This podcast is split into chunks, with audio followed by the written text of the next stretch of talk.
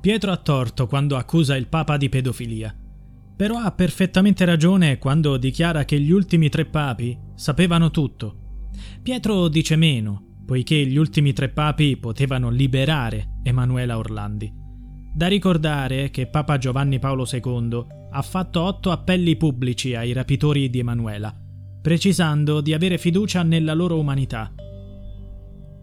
Parla Ali Agca, il terrorista turco condannato per l'attentato a Giovanni Paolo II avvenuto in piazza San Pietro il 13 maggio del 1981.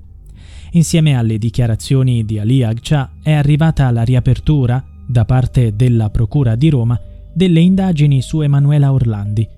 Il PM Stefano Luciani, coordinato dal procuratore Francesco Lovoi, lavorerà con il Vaticano. Ciò avviene dopo sette anni dalla chiusura delle ultime indagini che non produssero risultati. L'ex terrorista fu collegato al caso Orlandi poco dopo la scomparsa di Emanuela, quando la sala stampa vaticana annunciò di aver ricevuto una chiamata da un personaggio dall'accento anglosassone, che fu soprannominato l'americano. L'uomo prometteva di liberare la ragazza in cambio della liberazione di Ali Akcha, processato per direttissima dopo aver sparato al Papa e condannato all'ergastolo per tentato omicidio. Akcha, 19 anni dopo l'attentato, fu graziato dal presidente della Repubblica Carlo Azeglio Ciampi. Il suo nome è stato citato più volte come condizione per liberare sia Emanuela che Mirella Gregori, anche lei scomparsa da Roma 40 giorni prima della cittadina vaticana. Sono passati 40 anni e delle due ragazze non si sa nulla. Ali Akcha, ancora una volta, ha voluto dire la sua opinione e ha rilasciato due messaggi importanti. In primo luogo, per lui è ingiusto e infondato accusare Papa Voitila di pedofilia.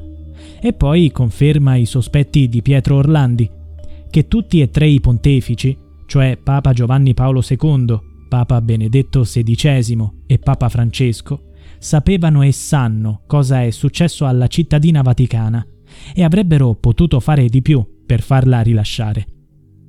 Prova ne è il fatto che Papa Voitila ha fatto otto appelli pubblici ai rapitori, precisando di avere fiducia nella loro umanità. Ultimamente Pietro Orlandi ha detto che non intende chiedere scusa al Papa per le sue parole su Voitila, proclamato santo. Ma una cosa va chiarita. Pietro non ha mai associato il termine pedofilia a Papa Voitila. Ha detto che il pontefice sapeva e avrebbe potuto fare qualcosa per liberare Emanuela. L'equivoco sulla pedofilia nasce da una frase contenuta in un audio che Pietro Orlandi ha consegnato alla Santa Sede e portando a una nuova inchiesta sul caso. Questo audio presenta la voce di un ex membro della banda della Magliana, Marcello Neroni, che dice, riferendosi a Papa Giovanni Paolo II, allora, votiva pure insieme si portava a letto, a letto si portava, non so, noi portava all'interno del Vaticano. Mm.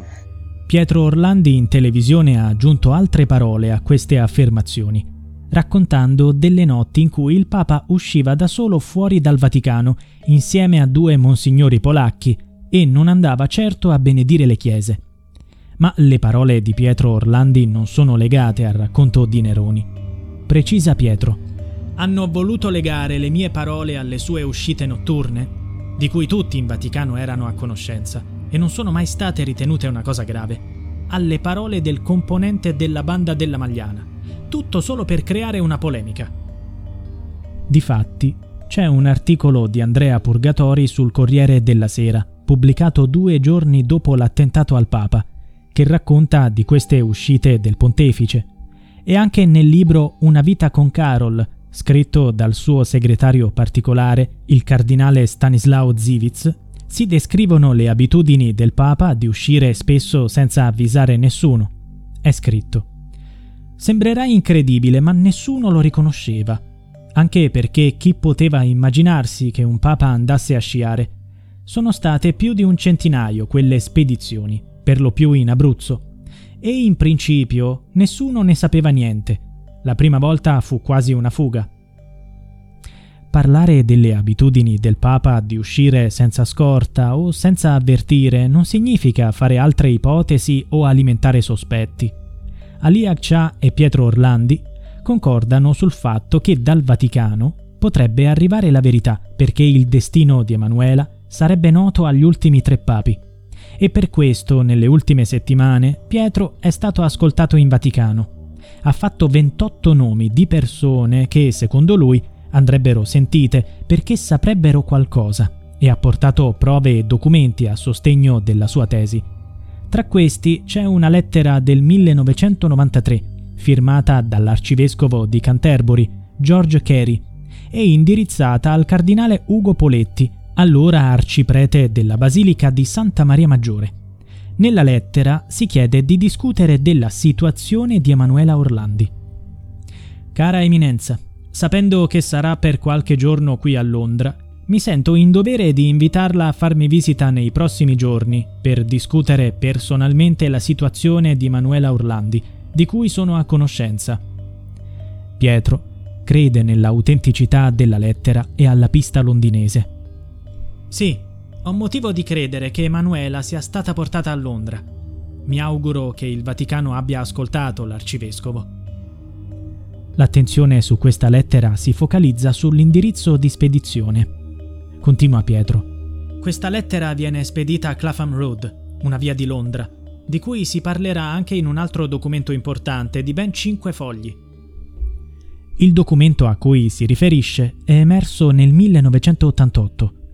In esso il cardinale Lorenzo Antonietti scriveva ai monsignori Giovanni Battista Re, sostituto per gli affari generali della Segreteria di Stato della Santa Sede, e Jean-Louis Toran, segretario per i rapporti con gli Stati, in merito a un resoconto sommario delle spese sostenute dalla Città del Vaticano per le attività relative alla cittadina Emanuela Orlandi.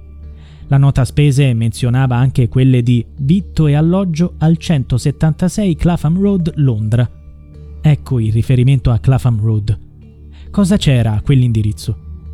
Oggi c'è ancora l'ostello femminile cattolico dei padri missionari scalabriniani. Vuol dire forse che Emanuela Orlandi potrebbe essere stata portata e ospitata lì? L'ex arcivescovo di Canterbury ha messo in dubbio l'autenticità della lettera. Sarebbe un altro depistaggio?